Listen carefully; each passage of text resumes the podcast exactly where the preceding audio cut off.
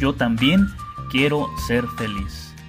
Hola a todos, soy Germán Chávez Villa, señor, y hemos querido preparar este espacio para ti que estás buscando algo más para tu vida, para ti que buscas ser feliz, así que ponte cómodo donde quiera que te encuentres y comenzamos.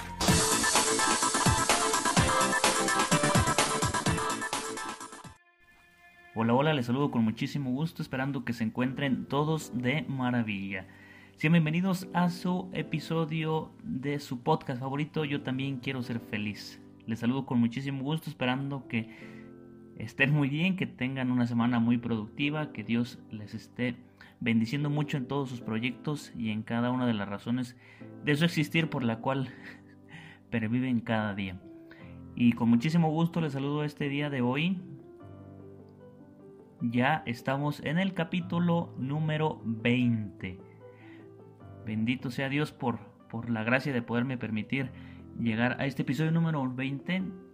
Y, pues nada, muy contento, muy contento con ustedes por porque sigan aquí, porque sigan creyendo en este proyecto, porque la luz de Dios quiere seguir encontrándonos y Dios quiere seguir saliendo a nuestro encuentro.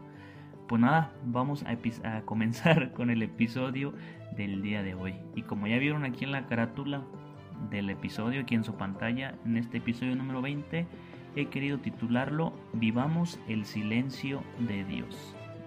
Así lo he querido titular. Vivamos el silencio de Dios. Últimamente un día vi una publicación que decía que si que si tú buscabas a los libros para leerlos, los libros te encontraban a ti. Y, y ahí cada quien compartía su opinión, ¿no? Y yo, yo me quedaba con, la parte de, decir, bueno, yo creo que los libros son los que te encuentran a ti.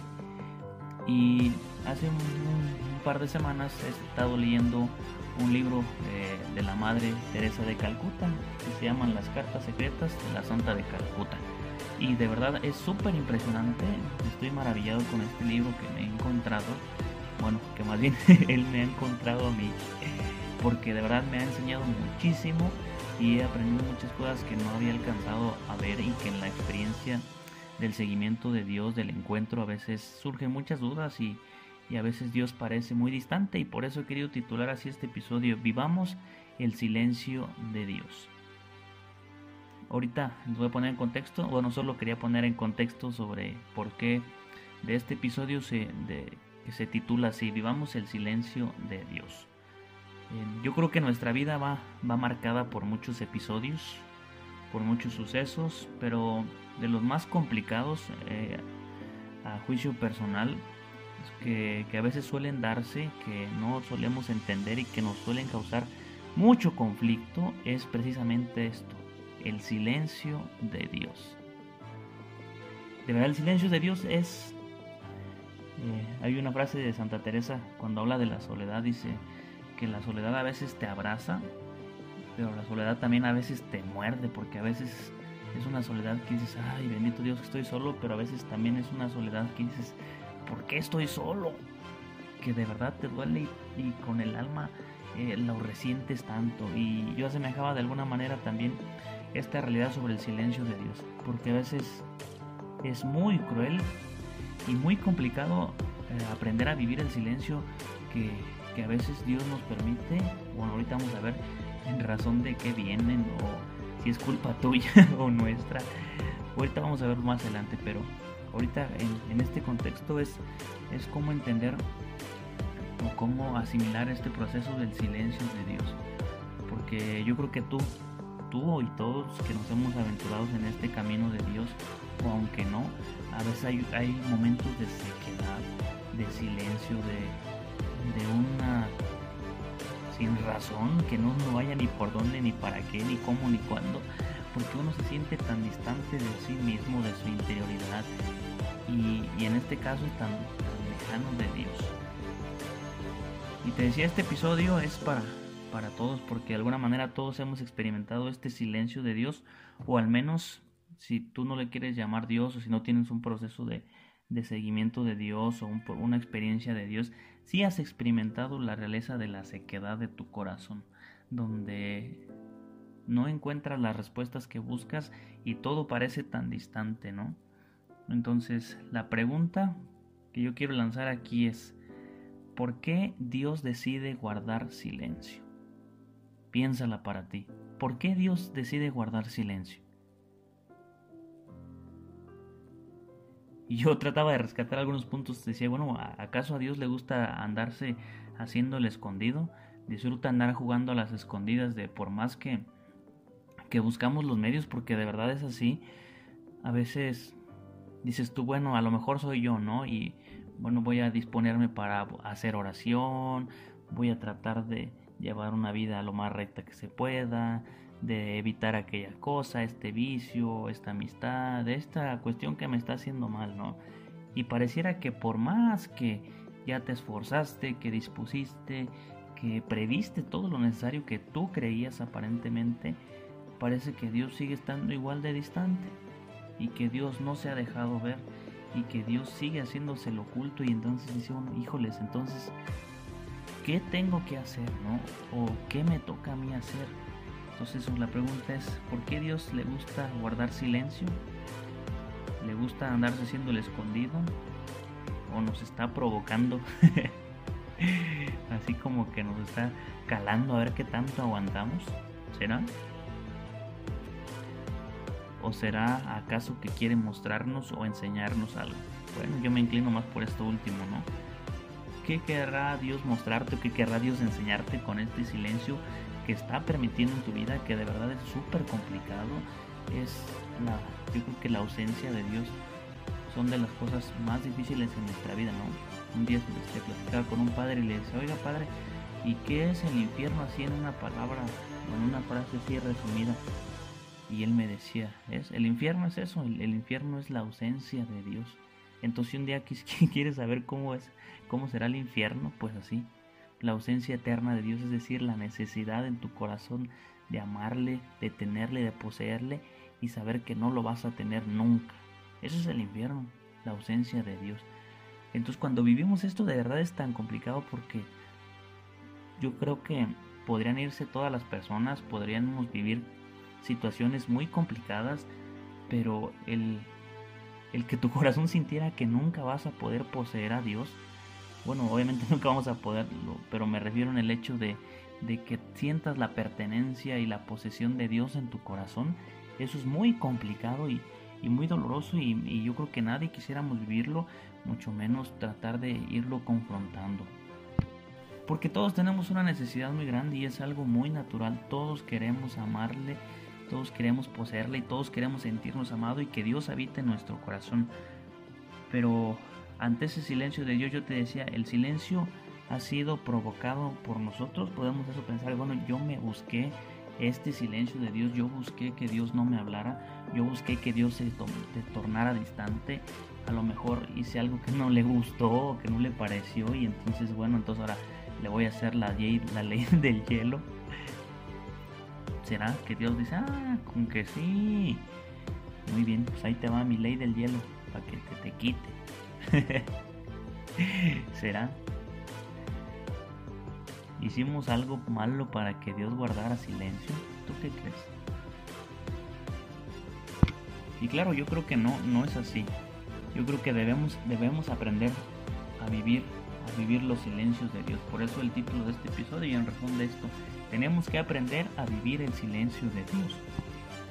Dicen por ahí que a todos, para todos es muy fácil seguir a Dios cuando hay mucha euforia en nuestro corazón, cuando hay mucho gozo, mucho fervor. Pero qué complicado es querer seguir a Dios o esforzarse en el seguimiento de Dios cuando Él se muestra distante, cuando Él se muestra silencioso. Pero debemos de entender que, que no necesariamente este silencio de Dios ha venido provocado por algo que tú hiciste porque a veces tendemos como a culparnos, ¿no? Yo a veces he platicado con algunas personas, con algunos hermanos y me dicen, es que yo creo que por esto que hice Dios, Dios se torna así, se torna distante, se torna lejano y qué bueno y me lo merezco y ya viene el rol de víctima, que para eso yo también soy muy bueno, me gusta victimizarme bastante, ahí andarme culpando, pero no, no, no es así, no necesariamente esto tiene que venir en razón de que tú hayas este, provocado este silencio de Dios.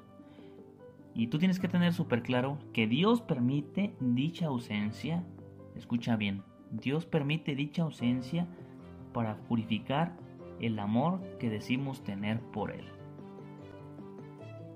¿Cómo, cómo, cómo? A ver, Germán, repítelo de nuevo. ¿A qué te refieres? ¿Qué quieres decir o cómo? Ahí te va otra vez. Dios permite dicha ausencia, la ausencia de Él, para purificar el amor que decimos tener por Él. Quienes estamos en un seguimiento del Señor, quienes nos hemos aventurado, quienes hemos tenido una experiencia viva, un encuentro carismático, eh, una, una realidad cercana con Dios, quien tenemos esta, esta experiencia, si tú no la tienes, eh, te invito para que la busques porque tienes que tenerla, tienes que tenerla. Dios sale al encuentro de todos. Si dices, híjole, yo no sé por qué está hablando, a qué se refiere, cuál experiencia, yo nunca he tenido ninguna, poco Dios habla. pues claro que sí. Pídele a Dios, pídele a Dios que, que venga y que te conceda esa gracia ese encuentro personal con Él. Bueno, te decía, Dios permite esta ausencia para que purifiques el amor que decimos tener por Él. A veces, te decía, los que estamos en este camino, en estos procesos eh, de encuentro, de seguimiento a Dios, a veces decimos que le amamos y, a veces todo ahí muy meloso, aunque a veces eh, está fundamentado, pero ojalá tengamos razones muy sólidas en esta pertenencia de Dios. Dios permite esos silencios precisamente para purificarnos del amor que Dios, que nosotros decimos tener por Dios. ¿Y esto para qué o por qué? Fíjate, porque tenemos que aprender a amar a Dios de la forma más pura, honesta, sincera y verdadera. Bueno, entonces estás diciendo que ahorita yo amo a Dios mm, no de una manera plena o completa. Fíjate, tenemos que hacer que nuestro amor sea más, más puro. A veces tendemos a amar a Dios eh, por, por una cuestión afectiva, amar a Dios por algún favor que nos ha alcanzado, amar a Dios porque gozo de su presencia, o sea, decir, ah, pues me siento muy bien, cuando hago oración estoy pleno, me siento satisfecho, me siento completo, pero, y eso está muy bien, bendito sea Dios que te ha permitido y que te ayuda a que puedas gozar de esas, de esas gracias, pero tenemos que aprender a Dios, amar a Dios de la forma más pura.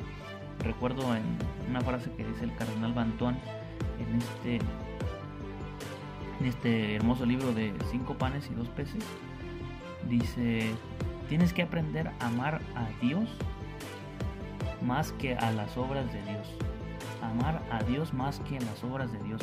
A veces tendemos, somos ah, somos tan amantes de las obras de Dios, decir, mira este apostolado, esta comunidad, este padre, esta parroquia, este apostolado, esta página, este, lo que quieras, lo que quieras. Y eso es, muy bueno porque son obras de Dios y son obras muy buenas porque aportan mucho, pero las obras no son Dios. Entonces hay quien yo, yo he conocido muchas personas que prefieren las obras de Dios que al mismo Dios. Y eso no tiene que ser así. Por eso tenemos que purificar la forma en que amamos a Dios. Tenemos que preferir a Dios antes que a sus obras. Piensa muy bien, porque a veces nos solemos engañar los que, los que estamos aquí o quienes participamos en un apostolado, eh, en lo que sea, ¿no? agradezco este, hay un comercial. Eh, también pueden escuchar eh, los podcasts estos de Yo también quiero ser feliz aquí en la en, en, la radio de aquí de la diócesis de Tula. También los miércoles están ahí pasando eh, los episodios. Todos, todos los que hasta ahorita vamos, bueno, ahí va un poquito retrasadito porque hace poquito que lo retomaron, ¿no? Pero ahí, entonces les agradezco a los que me escuchan también aquí por la radio, eh, porque ustedes, nosotros somos personas que prestamos algún servicio en la iglesia, que tenemos algún apostolado y eso tiene que quedarnos súper, súper claro. Tenemos que preferir primero a Dios antes que las obras de Dios, porque a veces hacemos hacemos Dios a las obras y no al mismo Dios. que es el que inspira, el que mueve, el que sostiene esas obras. Siempre prefiere a Dios. Y lo demás se va a dar por añadidura. Claro que si prefieres a Dios, sus obras eh, van a tener el fruto que buscas, que esperas y que deseas y que por el, por el cual estás trabajando. Entonces, Dios permite este silencio para que vayamos purificando la intención y el amor que decimos tener por Él. Lo va y, eso nos va ayudando y, para eso es un, yo creo que es uno de los principales frutos que nos otorga el silencio de Dios. ¿Qué es lo que entonces tenemos que hacer o, por qué? ¿De qué manera tenemos pues que vivir o que afrontar esto? ¿no? Y al principio te decía que, he estado leyendo este libro de la Madre Teresa de Calcuta y me impresiona muchísimo porque eh, el libro va mostrando eh, las cartas que esta correspondencia que la Madre Teresa de Calcuta tenía con su, con su director espiritual o quienes le fueron acompañando a lo largo de su vida en su proceso espiritual. Y es muy, muy impresionante cómo los mismos directores espirituales señalan que cómo la Madre Teresa de Calcuta vivía un silencio de Dios, o sea, decir, hubo años en el que Dios no le hablaba, no le hablaba. Y aunque ella siempre se mostró alegre de manera exterior, eh, eh, hacia afuera pareciera, decía ella en, en, una de sus cartas, es que quien, quien me conoce piensa que, que Dios me habla de una forma tan cercana y dice, bueno, de alguna manera sí lo hace, o que, Dios está tan presente en mi vida, y aunque sí lo es, le pero la gente no sabe que, que yo vivo un silencio y una sequedad tan, tan cruel, tan profunda, tan dura. Y entonces decía, me llamaba mucho la atención una frase que decía, tenemos que aprender a sufrir y a sonreír al mismo tiempo. Y esto para nada es una cuestión de hipocresía, sino al contrario, o sea, el mundo no tiene que enterarse de tus sufrimientos. La Madre Teresa de Calcuta los ofrecía y entonces por eso todo el mundo pensaba que, que de verdad tenían una relación, bueno, y la tenían pues, pero en el hecho de, de pensaban que, que, Dios le hablaba de una manera este, ordinaria, tan, tan real, tan cercana, que decir, bueno, es que esta eh, literalmente habla con Dios todos los días, y sí, de alguna manera ella trataba de buscar la forma, pero hubo mucho tiempo en que Dios se tornó distante, ausente y silencioso. Y ella así lo decía. Hay que aprender a sufrir y a reír al mismo tiempo. Dios nos, va permitiendo estos silencios y eso que tú vas viviendo y que a veces te digo es muy, muy complicado. Dios ayuda a, a nuestra alma, a nuestro corazón, a nuestro espíritu con ese silencio para que podamos hacer a un lado los sentidos y los afectos para amarle a Dios de una manera más pura y elegirlo a Él por el hecho de ser quien es, no por lo que pueda hacer en mí. ¿Cómo, cómo, cómo? a ver, más despacio, explícalo. Eso, mira. El silencio de Dios nos permite a nosotros, fíjate, nosotros para comunicarnos, para, para nuestra vivencia, lo hacemos a través de nuestros sentidos. Y, usamos palabras muy ordinarias como, ay, mira qué bonito, mira, ve, este, ay, ve cómo se escucha, oír, ay, qué bonito sentí, ay, ¿a poco no está bien bonito? Ay, quisiera quedarme aquí, ay, mira cómo experimenté.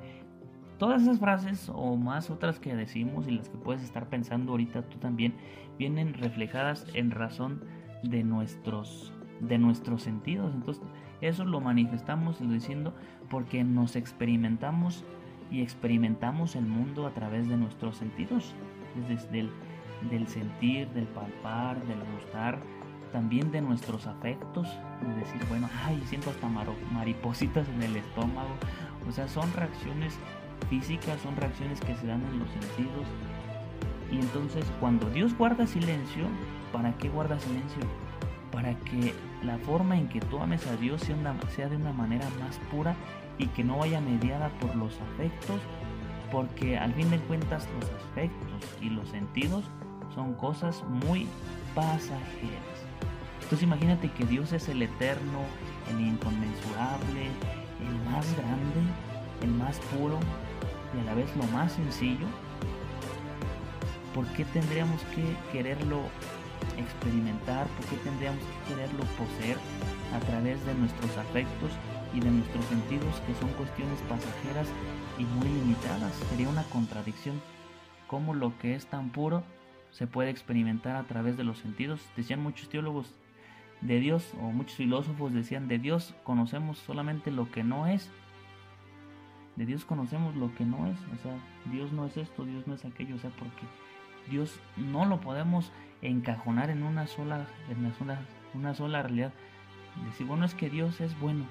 Sí, claro que es bueno, pero Dios va más allá de la bondad. Es que Dios eh, es esto. Sí, pero va mucho más de eso, porque Dios es la perfección y la cosa más simple a la vez. Entonces, el silencio de Dios, tenlo muy presente, Dios lo, lo permite para que la forma en que tú le, le quieras amar y poseer sea de una manera más pura. Y entonces ya vas a elegir a Dios de una manera sincera, no por lo que sientas bonito, porque cuando ya no sientes bonito, entonces piensas que Dios ya no te quiere, que Dios se torna ausente, que las cosas no son como antes, cuando ya se van los afectos, los sentimientos, cuando ya no tienes ganas de hacer las cosas, ganas de orar, ganas de ir a tu comunidad, cuando ya no quieres hacer oración, cuando ya no te mueve a hacer nada, cuando te da flojera, cuando los sentidos ya se cansan, entonces parece que entonces Dios también ya pasa a segundo plano y ya no es algo que importe.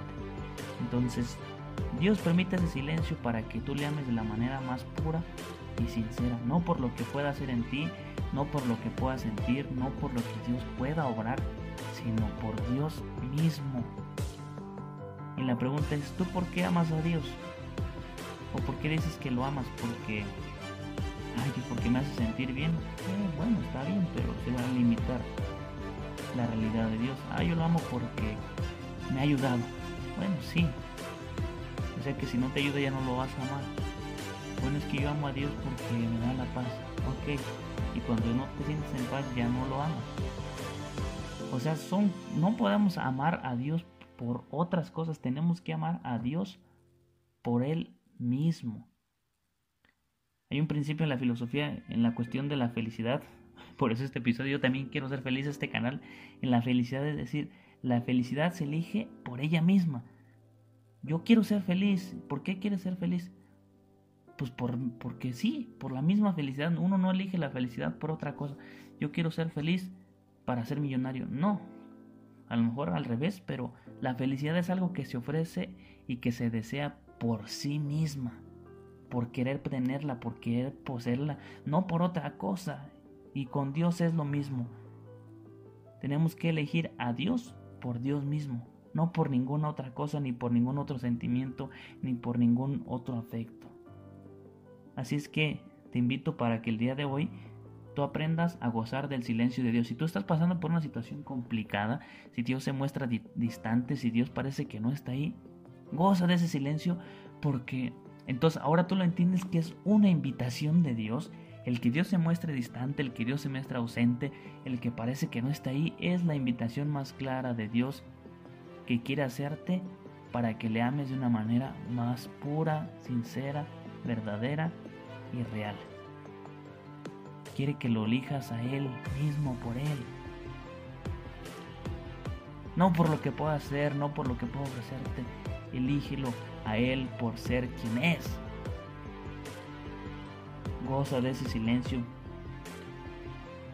Pues el silencio, aquí puedo decirte también, el silencio en este caso también tiene sonido. Y tal sonido es el amor de Dios que Dios es el amor mismo. Y me gusta mucho esta imagen, ya para, para terminar, para que tú lo entiendas. En, la invitación que Dios quiere hacerte, así, así interprétalo tú. El silencio es la invitación de Dios a amarle de la manera más real y verdadera. Eh, yo creo que todos hemos tenido la oportunidad de ver de ver a los enamorados, aquellos que, de verdad se aman y, de verdad con el corazón, hemos contemplado a, esta pareja de enamorados en, en, la cual solamente se contemplan, en la cual en la cual ya no es necesario el diálogo, solamente se observan, gozan de la presencia del otro y no tienen que decir nada. ¿Por qué no tienen que decir nada? Pues porque ya las palabras sobran, porque lo que puedan decir está de más, porque la misma presencia es la expresión más clara del amor que se tiene. No se tiene que decir nada, ahí está el amor en plenitud, ahí está el amor total. No, ya las palabras salen sobrando. Entonces en esta invitación, el silencio de Dios, ¿por qué Dios guarda silencio? Porque ya no es necesario decir palabras, porque Él quiere invitarte a que le ames, a que le poseas, a que sea tu espíritu, tu alma misma, la que le encuentre, no los sentidos. Y entonces tú sabrás, cuando Dios esté ahí, cuando esté en tu corazón, sabrás que el momento ha llegado. Y por eso los santos deseaban contemplar el rostro de Dios y es de hecho era decir poseerle, tenerle, asumirle y que Dios nos asuma en su propia existencia. La esencia de Dios es la existencia misma. Deja que el silencio te abrace. Y te decía, a veces el silencio puede ser muy duro, pero el silencio también puede abrazarte goza y vive el silencio de Dios. Te agradezco muchísimo la oportunidad de estar aquí. Deja que Dios te encuentre, deja que Dios te ame, deja que Dios te posea. Y atrévete a amar a Dios. Hay muchos que se quedan ahí. Cuando Dios se muestra ausente, también ellos se retiran. No seas como esos porque son cobardes. No te vayas. Dice Jesús a sus apóstoles, ustedes también quieren irse. Ojalá que tú no. En el silencio también está Dios. Ay, mucho ánimo. Porque no sé tú, pero yo también quiero ser feliz. Nos vemos hasta la próxima. Chao, chao.